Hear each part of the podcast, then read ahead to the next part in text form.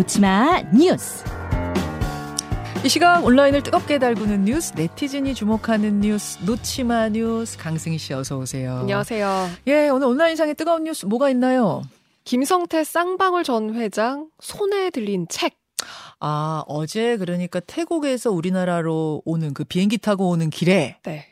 책 한 권을 지금 보시다시피 여러분, 예, 제가 보여드리고 있는데 책 한 권을 들고 있었어요. 꼭 네. 쥐고 있었어요. 요게 화제가 됐죠. 맞습니다.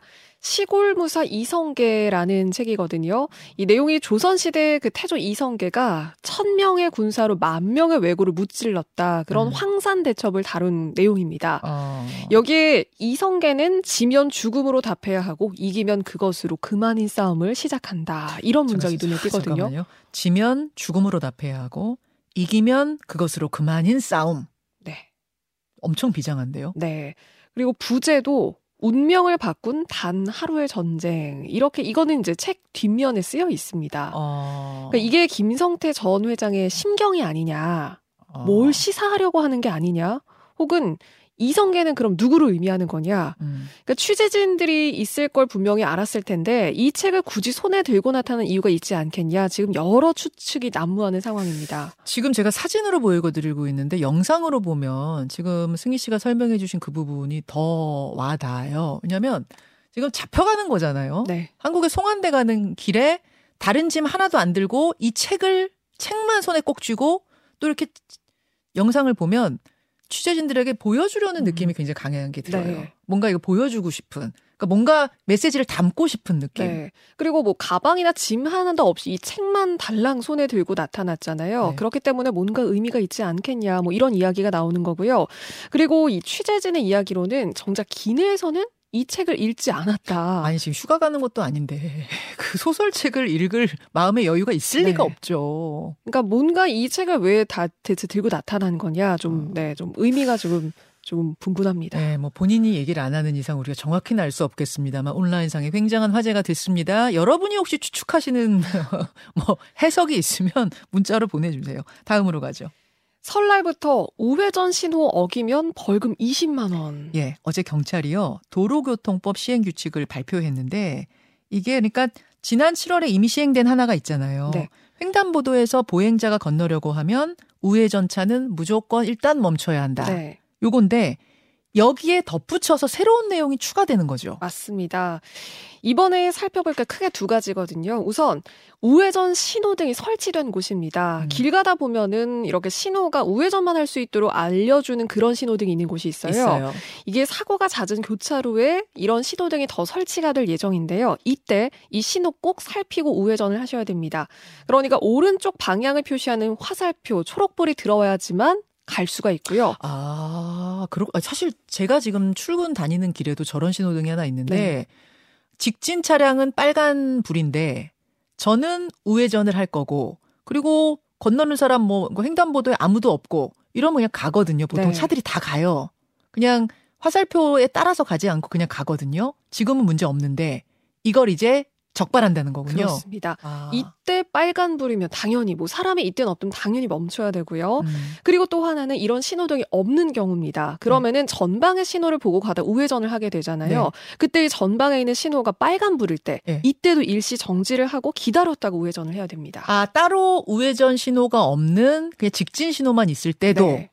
나는 우회전 할 거지만 일단 빨강에서 멈춰야 하고 네. 아무도 없는 거 확인하고 가야 된다. 그러니까 무- 무조건 일단 멈춰다. 그렇습니다. 멈춰야 한다. 이번에는 이번에는 그러니까 보행자가 있든지 없든지 진행 방향의 신호가 빨간불이다. 그러면 무조건 잠깐 멈췄다가 지나가야 한다는 게 핵심입니다. 그럼 그러면 그때도 나왔던 물음인데 자 차가 줄줄이 줄줄이 서 있는 이제 완전히 그 뭡니까 아주 피크 타임이에요. 네. 그 모든 차들이 다 한 번씩 살짝 살짝 살짝 섰다 가야 되는 건 거예요. 그렇죠. 원칙은 아무도 없어도 그렇죠. 사실상 원칙은 그게 맞고요. 이걸 어기면 최대 벌금이 20만 원까지 부과가 될 수 있다는 점 꼭 알아두셔야 되고 음. 이게 계도 기간은 있지만 우선 설날인 이번 1월 22일부터 시행이 될 예정입니다. 아니 뭐 취지는 굉장히 좋은데 저게 실효성이 있을까 이런 생각이 살짝 드네요. 네. 특히 복잡한 길일 경우에 엄청 밀리는데 막 뒤에서 빵빵 대는데 잠깐씩 다 선다. 네. 하하. 하하까지만 하겠습니다. 많이들 뭐 전문가들이 고민하셨을 테니까. 네. 다음으로 가죠. 강력반 형사들의 만취 난동. 이건 무슨 얘기인가요? 이 목표 목포 경찰서의 현직 강력반 소속 경장과 순경 직급의 형사들인데요. 음. 당직 근무를 마치고 낮 12시부터 함께 술을 마시게 됐습니다. 예. 뭐 퇴근인 후니까 술이야 마실 수 있거든요. 그런데 문제는 한 카페에서 행패를 부린 거예요. 음. 몸을 가누지 못하고 비틀대고 쓰러지더니 뭐 모르는 손님한테 말도 걸고 이런 행위를 말리는 카페 사장하고는 10분 넘도록 몸싸움까지 벌였습니다. 어. 머리를 잡아당기고 뭐 얼굴을 긁고 때 리고 뭐 이런 난동이 이어졌다는 건데요. 어. 결국 수갑을 찬 채로 경찰에 연행까지 됐습니다. 어, 그런데 경찰이 경찰한테 연행되고요. 네, 경찰이 경찰을 잡아갔어요. 심지어 그런데 유치장에서도 고함을 지르고 난동을 부렸던 걸로 아이고, 확인이 됐거든요. 얼마나 먹은 거예요? 글쎄요. 이게 만취? 정도면 네. 업무 방해 폭력 혐의로 입건이 됐고요. 지금 목포 경찰서 측에서는 징계를 하겠다 이런 음. 예정을 지금 갖고 있는데 음. 범인 잡을 형사가 M1 시민의 멱살을 잡다니 봐주지 말고 철저히 징계해라. 지금 이런 목소리가 뜨겁습니다. 당연하죠. 출동한 경찰분들도 참 황당했을 것 같고 네. 진짜 일선에서 열심히 박봉에도 열심히 일하는 많은 경찰들에게 미안하지도 않습니까? 네. 동료들한테. 아유 참 하나 더 보죠. 동물 호텔에 맡겼던 내 강아지 로드킬 당한 채 발견됐다. 이건 또 무슨 얘기인가요? 이게 제주에서 있었던 일인데요. 한 가족이 검은색 치와와 견종을 제주의 한 반려동물 호텔에 맡겼습니다. 음. 그런데 가족처럼 키우던 이 강아지가 동물 호텔 그 2km 떨어진 지점에서 그 로드킬 당한 채로 발견이 된 거예요. 아니 반려동물 호텔에 맡겼다면 꽤 비싼 돈 내고 맡긴 건데 그렇죠. 어떻게 된 일입니까? 이 동물 호텔 안에서 그러니까 잠깐 문이 열렸나 본데요. 이때 강아지용 울타리를 넘어서 강아지가 밖으로 나가게 된 겁니다. 어. 호텔 측에서는 그런데 실종된 지 5시간 지나서야 이 견주한테 이 사실을 알렸고요. 아이고. 그래서 견주 측에서는 찾을 수 있는 이 중요한 시간을 놓쳤다 이렇게 음. 주장을 하고 있습니다. 예, 그리고 예. 뭐 당연히 강아지를 부주의하게 관리한 책임도 지금 묻고 있는데요. 음. 업체 측은 죄송하다고 인정을 했습니다. 그런데 찰나에 벌어진 우발적 사고고 강아지를 막 급하게 찾느라고 연락이 늦어진 거다. 그러니까 실종된 지 5분 만에 알게 돼서 영업 중단까지 하고 강아지를 찾아 나섰다. 그러니까 적극적으로 대처를 했다 음. 이렇게 우선 해명을 했습니다. 그러니까 나간 걸 바로 알긴 했군요. 네. 근데 바로 알았는데도 못 잡았네요. 그렇죠. 강아지가 순식간에 사실 어. 도망을 가게 되면 뭐 못 잡을 수 있- 있고요. 그런데 사실 이런 일이 또 벌어질 수가 있는 거잖아요. 그렇죠.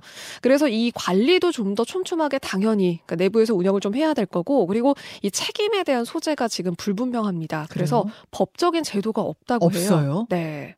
아니 맡긴 강아지를 관리 못해서 강아지가 죽었는데도 그러니까 지금 이걸 뚜렷하게 뭔가 처벌을 할 수 있는 제도는 아직 어. 없고요. 그래서 제도도 당연히 마련돼야 한다 이런 이야기 나옵니다. 예 여기까지 놓치마 뉴스 강승희 씨 수고하셨습니다. 고맙습니다.